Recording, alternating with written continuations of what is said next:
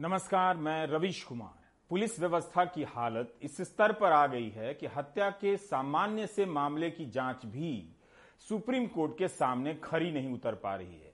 Chief justice को बताना पड़ रहा है कि एफआईआर का मतलब क्या होता है और किन बातों की जाँच की जानी चाहिए। हाईकोर्ट से लेकर सुप्रीम कोर्ट की टिप्पणियाँ भी रूटीन होती जा रही हैं।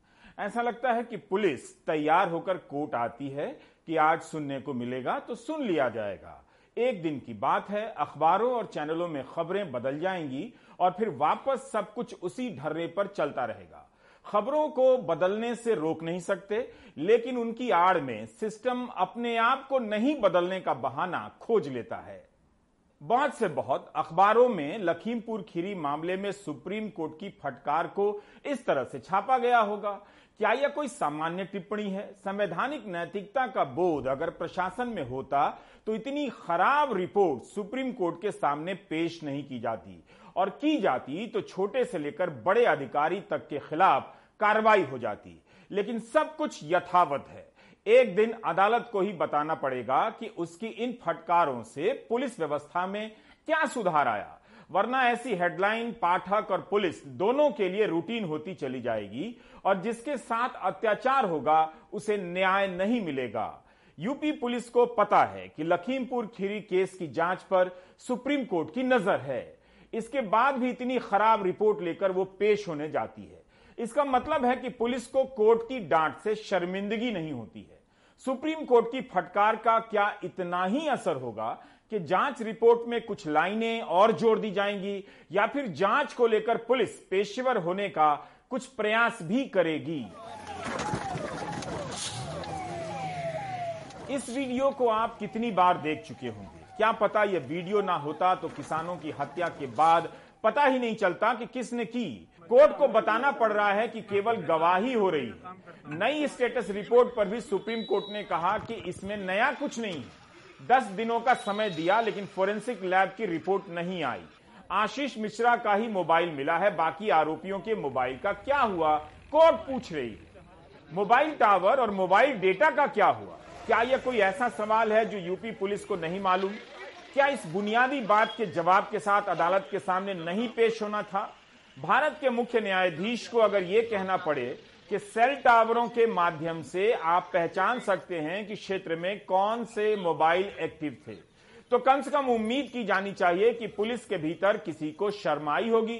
जस्टिस सूर्यकांत को कहना पड़ा कि हमें यह कहते हुए दुख हो रहा है कि प्रथम दृष्टया ऐसा लगता है कि एक विशेष आरोपी को दो एफआईआर को ओवरलैप करके लाभ दिया जा रहा है। दो एफआईआर की एक ही जाँच कैसे हो सकती है? लखीमपुर खीरी केस को लेकर सुप्रीम कोर्ट ने जो कहा, वो सामान्य लापरवाहियों की तरफ़ इशारा नहीं है। कोर्ट की टिप्पणी बता रही है कि पुलिस सिस्टम कितना बेपरवाह हो चुका है। यूपी की पुलिस खुद को इन सब फटकारों के लिए अभ्यस्त कर चुकी है। पहले दिन से यूपी की पुलिस लखीमपुर केस में फटकार ही सुन रही है। ऐसा नहीं लगता कि पुलिस कोर्ट से अपने काम की पेशेवर तारीफ़ चाहती हो। फटकार सुनने आती हो और सुनकर चली जाती है। अगर कोर्ट दखल नहीं देता तो आशीष मिश्रा शायद ही गिरफ़्तार होता और हथियारों की फोरेंसिक जाँच होती। क्या अफसरों को नहीं लगता होगा कि सुप्रीम कोर्ट ने सवाल उठा दिए हैं? उनकी पेशेवर क्षमता पर यह सवाल है। कोर्ट को कहना पड़ रहा है कि हाईकोर्ट के रिटायर्ड जज से जाँच की निगरानी करानी पड़ेगी। इस केस में आरोपी के पिता केंद्रीय गृह राज्य मंत्री हैं। क्या इतना काफ़ी नहीं कि केंद्रीय गृह राज्य मंत्री को बर्खास्त कर दिया जाता या इस्तीफा ले लिया जाता? सुप्रीम कोर्ट की टिप्पणियों से तमाम आशंकाएँ सही ही साबित हो रही हैं कि लखीमपुर खीरी केस में अजय मिश्रा के मंत्री रहते क्या होने वाला है। अगर सुप्रीम कोर्ट इसका सुओ नोटिस ना लेके इंटरवेंशन नहीं करता तो देखिए कैसे ये पुलिस, ये पावरफुल लोग जो हैं, ये कैसे पूरी ओवरलैपिंग ही नहीं, दोषियों को बचा देते और निर्दोष लोग जो हैं, उनको सजा दिलवा देते। जो आमतौर पे हमारे गाँव में नहीं, पूरे समाज में कहावत है कि निर्दोष जो है, वो जेल में रहते हैं और दोषी जो होते हैं, वो बाहर घूमते हैं। इस केस में ऐसा ही होना था। किसानों को शुरू से आशंका थी कि मंत्री के पद पर रहते हुए जाँच सही तरीके से नहीं होगी। सुप्रीम कोर्ट की फटकार से ये लगता भी है कि अजय मिश्रा मंत्री ना भी रहें, तब भी पुलिस को कुछ फ़र्क नहीं पड़ने वाला। उनकी पार्टी की सरकार तो रहेगी।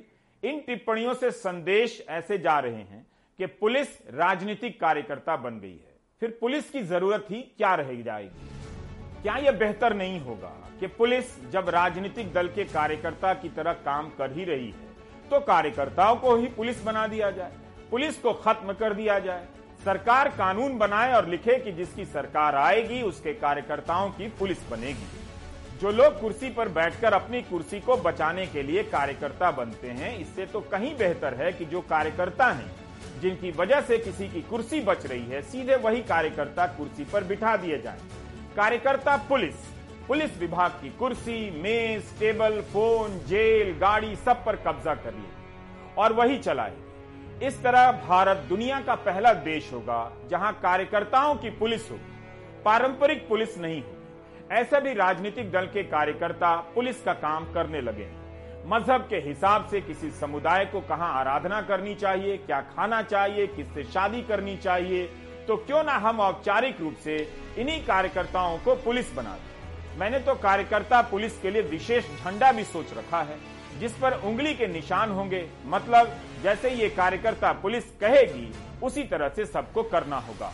अपने दल से जुड़े कार्यकर्ताओं को बचाने का काम कार्यकर्ता पुलिस ज़्यादा बेहतर तरीके से करेगी और बचाने के लिए नैतिक रूप से लैस भी होगी। इससे एक और झंझट से मुक्ति मिलेगी। गुप्तेश्वर पांडे जैसे अधिकारी पुलिस प्रमुख के पद से रिटायर होकर राजनीति में नहीं जाएँगे, ये काम बंद हो जाएगा। जो राजनीति में पहले से हैं, उन्हें ही पुलिस और पुलिस प्रमुख बनने का मौका मिलेगा।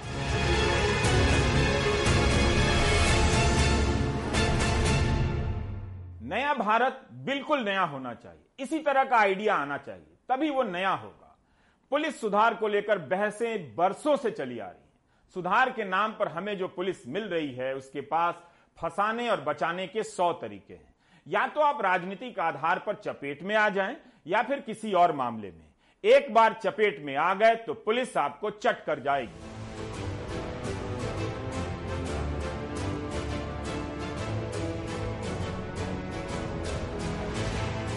आइडिया नंबर टू यह है कि कार्यकर्ता पुलिस की स्थापना के बाद थानों का विभाजन किया जाएगा। एक ही थाने में अब फंसाने, बचाने और मामले को लटकाने का काम बंद हो जाएगा। नहीं होगा। फंसाने के लिए अलग से थाना होगा, जहाँ किसी को भी फंसाया जाएगा। कुछ हफ्तों, कुछ महीने जेल में रखकर अदालतों के चक्कर लगवाए जाएँगे। दूसरा थाना होगा बचाने का। इसमें राजनीतिक आका के लोगों या प्रभावशाली या जो भी पैसा देगा, उसे बचाने का काम इस अलग थाने में होगा। तीसरा थाना होगा लटकाने का थाना। अगर गलती से सबूत वगैरह मिल भी जाए तो मामले को लटकाने का काम इस थाने में किया जाएगा। तीनों प्रकार के थाने गूगल मैप से जुड़े होंगे ताकि लोगों को तुरंत ही पता चल जाएगा कि कौन सा थाना सबसे नज़दीक है, फंसाने वाला या बचाने वाला। मुझे पता है, आपके दिमाग में भी एक आइडिया आया होगा कि वसूली के हिसाब से मैंने थाना नहीं बनाया। आप गलत सोच रहे हैं। कार्यकर्ता पुलिस के दौर में हर थाने में ही वसूली का अलग से काउंटर होगा। वसूली का अलग थाना बनेगा तो फंसाने और बचाने वाले थाने की कार्यकर्ता पुलिस को फंसाने और बचाने के बदले कुछ नहीं मिलेगा। जो पुलिस हत्या के सामान्य से मामले में सुप्रीम कोर्ट के सामने अपने पेशेवर काम को पेश नहीं कर सकती, वह पुलिस आम लोगों के साथ आतंक से लेकर अपराध के मामले में क्या करती होगी, उसके एनकाउंटरों को हम किस तरह आँखें मूंद कर सही मान लेते हैं? एक और कहानी बताता हूँ। ये दिल्ली है, यहाँ गैर कानूनी काम ना करे यूपी पुलिस, ये हेडलाइन है। दिल्ली हाईकोर्ट की ये टिप्पणी है, कानून का काम करने वाली पुलिस गैर कानूनी काम भी करती है। इसी खबर में कोर्ट की एक और टिप्पणी है, यूपी में चलता होगा, यहाँ नहीं। दो प्रेमियों ने शादी कर ली तो यूपी पुलिस ने लड़के के पिता और भाई को गिरफ़्तार कर लिया। दिल्ली के रहने वाले थे, गिरफ़्तार कर ले गए, शामली। और दिल्ली पुलिस को सूचित नहीं किया। डेढ़ महीने से जब भाई और पिता का पता नहीं चला तो यह जोड़ा कोर्ट की शरण में पहुँचा कि अपनी मर्ज़ी से शादी की है, लेकिन यूपी की पुलिस भाई और पिता को उठाकर ले गई है। जस्टिस मुक्ता गुप्ता ने कहा कि यहाँ दिल्ली में इसकी अनुमति नहीं दी जाएगी। आप यहाँ अवैध काम नहीं कर सकते। कोई आपके पास आता है और आप उसकी उम्र की पुष्टि किए बिना गिरफ्तारी करने लगते हैं। चाहे वह नाबालिग हो या बालिग कोर्ट ने एसएचओ पुलिस थाना शामली को केस फ़ाइल के साथ व्यक्तिगत रूप से उपस्थित होने के लिए नोटिस जारी किया था। भारत के चीफ जस्टिस यूपी पुलिस को बता रहे हैं कि दो एफआईआर की जाँच एक नहीं हो सकती। जाँच में क्या क्या होना चाहिए? तो दूसरी तरफ़, दिल्ली हाईकोर्ट की justice Mukta Gupta UP police से कह रही हैं कि यदि एसएचओ और उसके जाँच अधिकारी केस फ़ाइल पढ़ना नहीं जानते तो मेरे पास कोई समाधान नहीं है। यह खबर सितंबर महीने की है। मैनपुरी में नवोदय विद्यालय के एक छात्र की संदिग्ध मौत का मामला है। इस मामले में बयान लेकर अभियुक्तों को छोड़ देने से कोर्ट नाराज़ हो गया। इलाहाबाद हाई कोर्ट ने यूपी पुलिस के मुखिया डीजीपी मुकुल गोयल को दो दिन कोर्ट में तलब किया। सबके सामने एफआईआर की कॉपी पढ़वाई और सवाल पूछे। कोर्ट ने उस समय के एसपी अजय शंकर के खिलाफ कार्रवाई नहीं होने पर भी नाराज़गी जताई। कोर्ट ने तो एसपी को जबरन रिटायर करने का आदेश दे दिया था। क्या सितंबर महीने में पुलिस प्रमुख को जो अपमान झेलना पड़ा, उसका नवंबर महीने की स्टेटस रिपोर्ट में कुछ भी असर नहीं दिखा? यह है हमारी पुलिस। बात यूपी की कर रहा हूँ, लेकिन यह क्वालिटी केवल यूपी पुलिस की नहीं है। पुलिस अवैध काम भी करती है। हाई कोर्ट के जज की टिप्पणियों से किसी को तो शर्म आनी चाहिए। इस रिपोर्ट का फॉरवर्ड सुप्रीम कोर्ट के पूर्व जस्टिस मदन बी लोकुर ने लिखा है। इसे तैयार किया है youth for human rights documentation YHRD citizens against hate CH और people's watch. Madan B Lokur ने नोबेल पुरस्कार विजेता पत्रकार मारिया रेसा की एक टिप्पणी का उल्लेख किया है।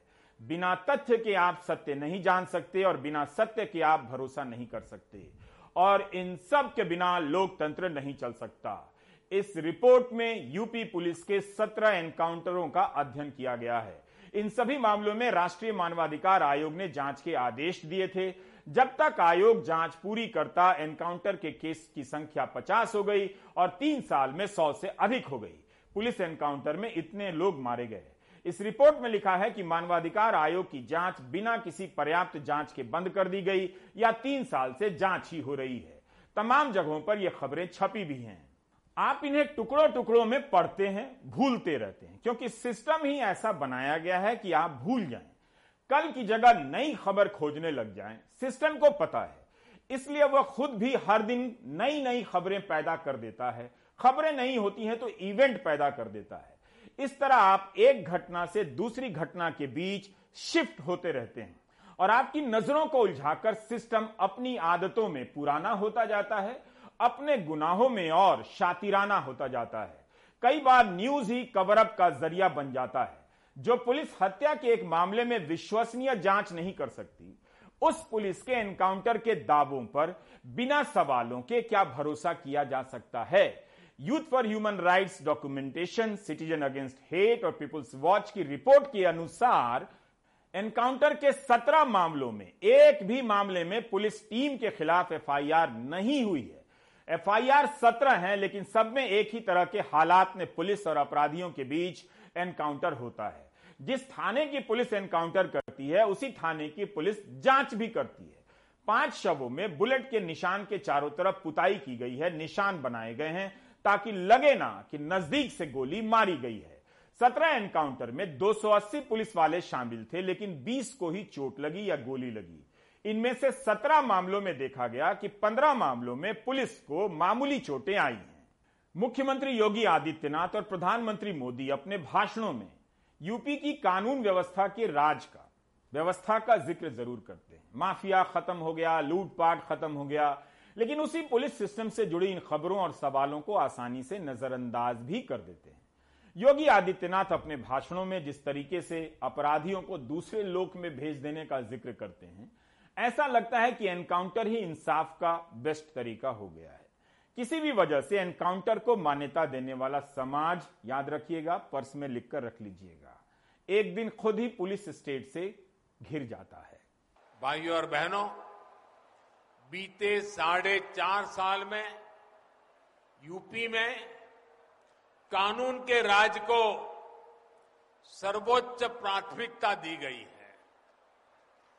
2017 से पहले जो सरकार यहाँ पर थी, उसकी नीति थी माफिया को खुली छूट, खुली लूट। आज योगी के, योगी जी के नेतृत्व में यहाँ माफिया माफ़ी माँगता फिर रहा है। और सबसे ज़्यादा दर्द भी इसका दर्द किसको हो रहा है? सबसे ज़्यादा योगी जी के कदमों का दुख माफियावादियों को ही हो रहा है। किसी अपराधी और किसी माफिया की हैसियत नहीं कि सिर उठा करके सड़कों पर चल सके, धमकी की बात तो दूर। वो सड़कों पर चल सके। और अगर किसी ने दुस्साहस किया, किसी व्यापारी और निर्दोष नागरिक पर गोली मारने का दुस्साहस किया तो गोली उस व्यापारी और उस नागरिक पर तो नहीं लगी, लेकिन उल्टी उसकी छाती को बेचते हुए उसको दूसरे लोग की यात्रा को भी भेज दिया गया। भाषणों में अपराध खत्म हो चुका है, पुलिस व्यवस्था मुस्तैद हो चुकी है, लेकिन आपको एक और खबर के बारे में बताना चाहूँगा। मुरादनगर के भाजपा विधायक अजीत पाल त्यागी के भाई गिरीश त्यागी पर हत्या का आरोप लगा। चौदह महीने से विधायक साहब के भाई फरार रहे। चौदह महीने से अपने ही मामा नरेश त्यागी की हत्या के आरोप में। चौदह महीने से नरेश त्यागी का परिवार यहाँ वहाँ भटकता रहा कि उनके पिता की हत्या के मामले में इंसाफ मिले। यूपी की पुलिस चौदह महीने से विधायक के भाई को गिरफ़्तार नहीं कर सकी। क्या इसलिए नहीं कर सकी कि गिरीश त्यागी बीजेपी विधायक के भाई हैं? चार चार बार कोर्ट ने आत्मसमर्पण की तारीख दी। खबरों के अनुसार जब गिरीश त्यागी ने आत्मसमर्पण किया तो 200 वकीलों के घेरे में कोर्ट के भीतर दाखिल हुए। पुलिस पहले गिरफ़्तार नहीं कर पाई। गिरीश त्यागी बेकसूर बताते हैं, लेकिन 14 महीने से फरार थे। ऐसी खबरें आपकी नज़रों से नहीं गुजरती हैं। अमर उजाला में छपी हैं। जरा मेहनत कीजिए कि यह खबर और किस किस अखबारों में नहीं छपी है। जिन नरेश त्यागी की हत्या हुई, उनके बेटे का आरोप छपा है कि जान को खतरा है। नरेश त्यागी के बेटे अभिषेक त्यागी का बयान कई दिनों से अखबारों में छप रहा है। गिरीश त्यागी पिछले एक साल से ऊपर समय हो चुका था, हो चुका है, जिसमें वो फरार चल रहा था और उसने कल कोर्ट में फिल्मी अंदाज में सरेंडर करा। उसके साथ डेढ़ सौ, दो सौ वकील, उसके कुछ पाले हुए गुंडे, उसका साला, उसका बेटा यह सब लोग मौजूद थे। और मुझे और मेरे भाइयों को कोर्ट रूम तक अंदर जाने नहीं दिया गया। और गिरीश त्यागी के सरेंडर करने के बाद जब वो बाहर निकले तो गिरीश त्यागी ने और उसके साले बबली त्यागी ने मुझे मेरे भाइयों को देख लेने की, जान से मारने की धमकी दी, जिसमें उसने कहा कि जो हज तो तेरे पिता का हुआ है, वही तुम्हारा होगा। बारी बारी से तुम सबकी हत्या करवा दी जाएगी। पुलिस प्रशासन हमारे साथ है। हमारा ना पहले कुछ बिगड़ा था, ना हमारा आगे कुछ बिगड़ेगा। गिरीश त्यागी एक हार्डकोर क्रिमिनल रहा है, जो पूर्व में भी कई हत्याओं में नाम दर्ज रहा है। इसलिए कहा कि लखीमपुर खीरी के मामले में सुप्रीम कोर्ट की टिप्पणी एक मामले से संबंधित नहीं है। उन मामलों से भी है जो पुलिस कोर्ट की नज़र में नहीं है। प्रधानमंत्री अगर प्राइम टाइम का ये एपिसोड ही देख लें तो यूपी की कानून व्यवस्था को लेकर उनका भाषण अच्छा हो जाएगा। उन्हें पता चलेगा कि माफिया का रूप बदल गया है। मुख्यमंत्री और प्रधानमंत्री भाषण देकर चले जाएँगे और एनकाउंटर के मामले में इंसाफ मांगने वाला वर्षों तक अदालतों के चक्कर लगाता मिलेगा। दवायर की यह खबर 6 नवंबर की है। 2002 की घटना है। यूपी सरकार ने सुप्रीम कोर्ट को बताया कि इस मामले में जाँच में देरी के कारण पाँच इंस्पेक्टर सहित नौ पुलिस वाले दोषी पाए गए सुप्रीम कोर्ट ने यूपी पुलिस पर ढिलाई बरतने के लिए सात लाख का जुर्माना लगा दिया। कोर्ट ने कहा कि राज्य ने जिस ढिलाई के साथ मामले में कार्रवाई की है, यह बताता है कि राज्य मशीनरी अपने पुलिस अधिकारियों को बचाव या सुरक्षा कैसे कर रही है। यह खबर 10 अक्टूबर की है, हिंदुस्तान अखबार में छपी है। एनकाउंटर के एक मामले में 12 पुलिसकर्मी यूपी के 40 साल से फरार हैं। मैनपुरी में किसी रमाकांत का एनकाउंटर हुआ, तब उसकी सीबीसीआईडी जाँच हुई। सर्किल अफसर सहित 12 पुलिस वाले जाँच के दायरे में आ गए और तब से फरार है। कोर्ट ने इन सभी को फरार घोषित किया है। एनकाउंटर के फर्जी मामले में 12 पुलिसकर्मी 40 साल से फरार हैं और यूपी पुलिस खोज नहीं पा रही है। कई महीनों से यूपी की पुलिस 2014 बैच के आईपीएस मणिकांत पाटीदार को भी नहीं खोज पा रही है। नौवे माह की तीन तारीख को मैं माननीय पुलिस अधीक्षक जी के पास गया। उनके कार्यालय में उन्होंने कहा कि मुझे पता है कि तुम कहीं ना कहीं से राजनीतिक व्यक्ति भी हो। अगर तुमने किसी नेता से राजनीति करवाई या मुझे फ़ोन करवाया तो मैं तुम्हारी हत्या करवाने में भी गुरेज नहीं करूँगा। किसी भी वक्त तुम्हारी हत्या करवा दूँगा। क्योंकि फाइनेंसर मेरे पास सुरेश सोनी बैठा हुआ है। महोबा के व्यापारी इंद्रकांत त्रिपाठी ने हत्या से पहले वीडियो बनाकर वायरल किया था कि आईपीएस मणिकांत पाटीदार उन्हें मारने की धमकी दे रहे हैं, उनसे पैसे मांग रहे हैं। कुछ दिनों के बाद इंद्रकांत त्रिपाठी की हत्या हो जाती है। उनकी हत्या के आरोप में आईपीएस मणिकांत पाटीदार फरार है, निलंबित है। अभी तक गिरफ़्तार नहीं हो सके। इस साल मई में इलाहाबाद हाईकोर्ट ने यूपी सरकार को निर्देश दिया कि कई महीनों से आईपीएस लापता है। यह गंभीर मामला है। इसकी जाँच हो कि वे ज़िंदा है या नहीं। सरकार का पुलिस पर से पूरा नियंत्रण हट गया है।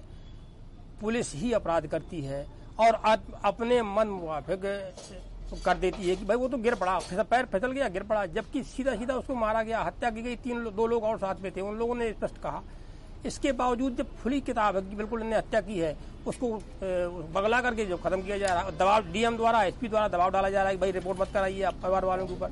तो बताइए इससे ज़्यादा जघन्य कांड क्या होगा? इस तरह हमारे बाड़ी वाले प्रकरण में है कि आज तक हम न्याय के लिए दर भटक रहे हैं और हमें आज तक कोई न्याय नहीं मिल रहा। फरार तो मुंबई के पुलिस कमिश्नर परमवीर सिंह भी हैं। इस सिस्टम ने एक अफसर को और एक अफसर ने इस सिस्टम को मिलकर कितना सड़ाया होगा? कि पूरा जीवन आईपीएस रहने के बाद फरार रहना पड़ रहा है। पुलिस को भी पुलिस से कुछ नहीं मिला। इसलिए कहता हूँ कि अदालत ने पुलिस को लेकर क्या टिप्पणी की, कितनी गंभीर टिप्पणी की, इससे पुलिस पर कुछ फ़र्क नहीं पड़ता। अगर अदालत को बुरा ना लगे तो यह भी करके देख ले। पुलिस से ही पूछ ले कि अब आपकी इस करतूत पर क्या टिप्पणी की जाए, सौ शब्दों में आप खुद ही लिखकर कोर्ट में जमा करें। यह हालत है पुलिस की। राज्य दर राज्य पुलिस की जाँच का यही हाल होता जा रहा है।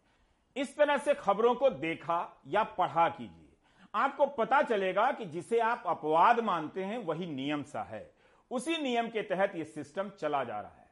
हमने केवल अक्टूबर और नवंबर में छपी यूपी पुलिस की कुछ खबरों को निकाला है। उसके पहले की घटनाओं और खबरों को नहीं निकाला है। मैं इन खबरों को पढ़ूँगा। शायद पढ़ते पढ़ते थक जाऊँगा। आप बोर हो जाएँगे कि खत्म ही नहीं हो रही है इनकी कहानी। सरकार को डेटा देना चाहिए कि हर साल कितने पुलिस वाले अपराध में लिप्त पाए गए, अरेस्ट हुए और अपराधी को फंसाने या बचाने के आरोप में निलंबित हुए। पहली खबर आज की ही है। इंस्पेक्टर सहित पाँच पर चलेगा मुकदमा। कस्टडी में महिला की हत्या का मुकदमा। मामला 2018 का है। दूसरी खबर भी आज की है। रामपुर से है। तत्कालीन गंज थाना प्रभारी समेत चार के खिलाफ दुष्कर्म की रिपोर्ट। इसमें एक पीड़िता ने पुलिस अफसर पर बलात्कार का आरोप लगाया है। तीसरी खबर, दुष्कर्म केस के गवाह को जेल भेजने में पाँच पुलिसकर्मी वाले सस्पेंड। एक सहायक प्रोफेसर पर बलात्कार का आरोप था। इस मामले में पुलिस ने आरोपी को बचाने के लिए गवाह को ही दूसरे मामले में जेल भिजवा दिया। चौथी खबर, गाजियाबाद की है। दिवाली की रात बार डांसर का डांस देख रहे थे दारोगा जी। डांसर को मारने लगे तो केस हो गया, अब जेल में है। पांचवी खबर कानपुर की है। किशन त्रिवेदी ने पुलिस को घर बुलाया, दारू पिलाई पार्टी की। पुलिस को घर बिठाकर त्रिवेदी के बेटे ने सामने के दलित परिवार पर कुल्हाड़ी और लाठी से हमला कर दिया। अंठावन साल के बुज़ुर्ग की हत्या कर दी। छठी खबर आगरा की है। सफ़ाई कर्मी की हिरासत में मौत, निरीक्षक सहित पाँच पुलिसकर्मी निलंबित। सातवीं खबर बनारस से है। बसपा सांसद अतुल राय पर बलात्कार के आरोप के मामले में। डीएसपी अमरेश सिंह बघेल को नौकरी से बर्खास्त कर दिया गया। इस मामले में पीड़िता ने आरोप लगाया कि ये लोग आरोपी को बचा रहे हैं और उसने सुप्रीम कोर्ट के बाहर आग लगाकर आत्महत्या कर ली। आठवीं खबर मुरादाबाद की है 26 अक्टूबर की। छह लाख रुपए की रिश्वत लेने पर यूपी पुलिस के कोतवाल के खिलाफ भ्रष्टाचार का मुकदमा दर्ज हुआ है। 23 अक्टूबर की यह खबर है कि मुकदमे में बरामद माल कोर्ट में पेश न करने पर फंस गए कोतवाल परिवार दर्ज। नौवीं खबर देखिए, फतेहपुर की यह खबर है सात नवंबर की। पिटाई से घायल युवक की मौत, पुलिस पर आरोपियों से मिली भगत का आरोप लगा, ग्रामीणों ने किया हंगामा। दसवीं खबर देखिए, सत्रह अक्टूबर की है, अमर उजाला में ही छपी है। फिरोजाबाद की खबर है ये, चोरों को पकड़ने के बजाय चोरी की रकम का बंटवारा, दरोगा सहित चार पुलिसकर्मी गिरफ़्तार। ग्यारहवीं खबर आगरा से है। 8 नवंबर को थाने में दो व्यापारियों की पिटाई होती है। सीएम पोर्टल पर शिकायत दर्ज कराई जाती है। इस तरह से अखबारों की कतरनों को खोजना, उन्हें सजाकर देर तक पढ़ते जाना, वाकई थका देने वाला काम है। हर दिन की यह चुनौती है कि किस तरह से खबरों को पेश किया जाए और खबरों को देखने समझने में बदलाव आए।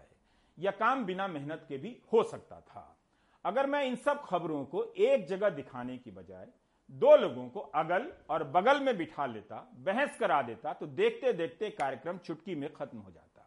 आप कांग्रेस से चिड़ने वाले होते तो कांग्रेस से चिड़ जाते, भाजपा से चिड़ने वाले होते तो भाजपा से चिड़ जाते।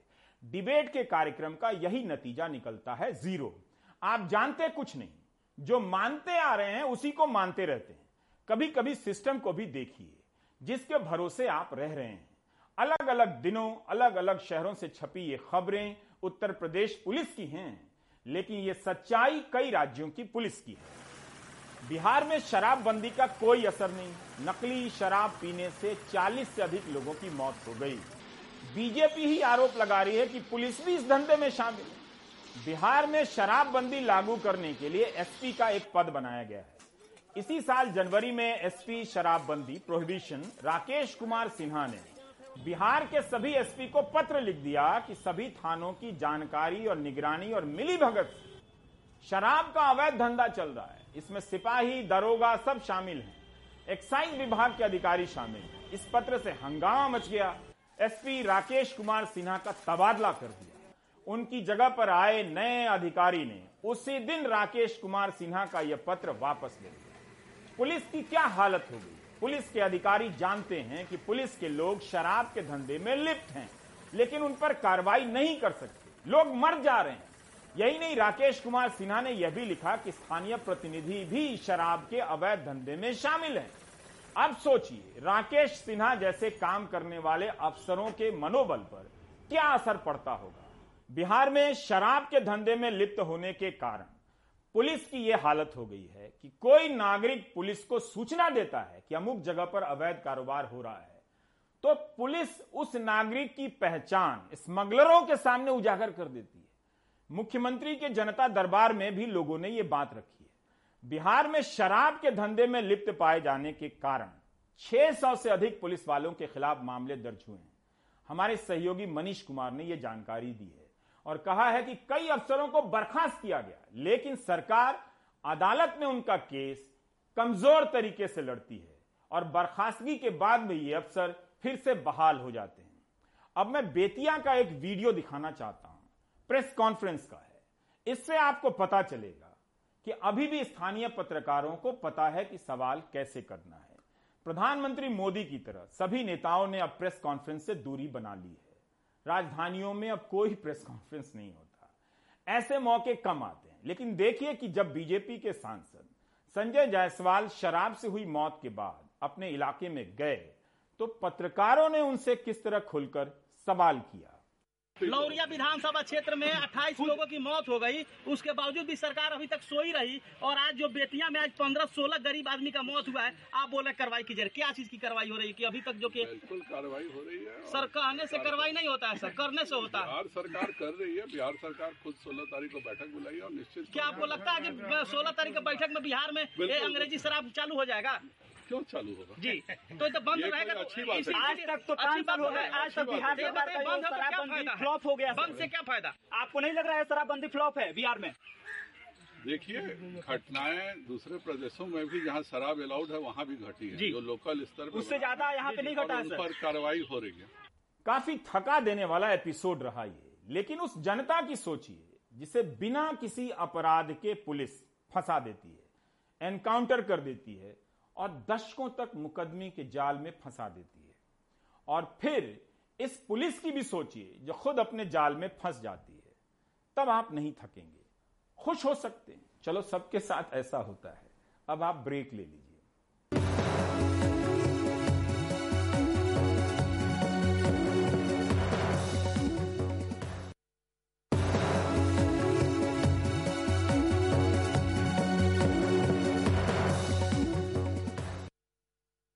यूपी के कानपुर में जिका वायरस से 100 से अधिक लोग संक्रमित हो चुके हैं। अभी तक किसी मरीज़ में बीमारी के गंभीर लक्षण नहीं पाए गए हैं। जिका वायरस शरीर की प्रतिरोधी क्षमताओं पर हमला कर नष्ट कर देता है। विनीत कुमार और आलोक पांडे की ये रिपोर्ट देखिए।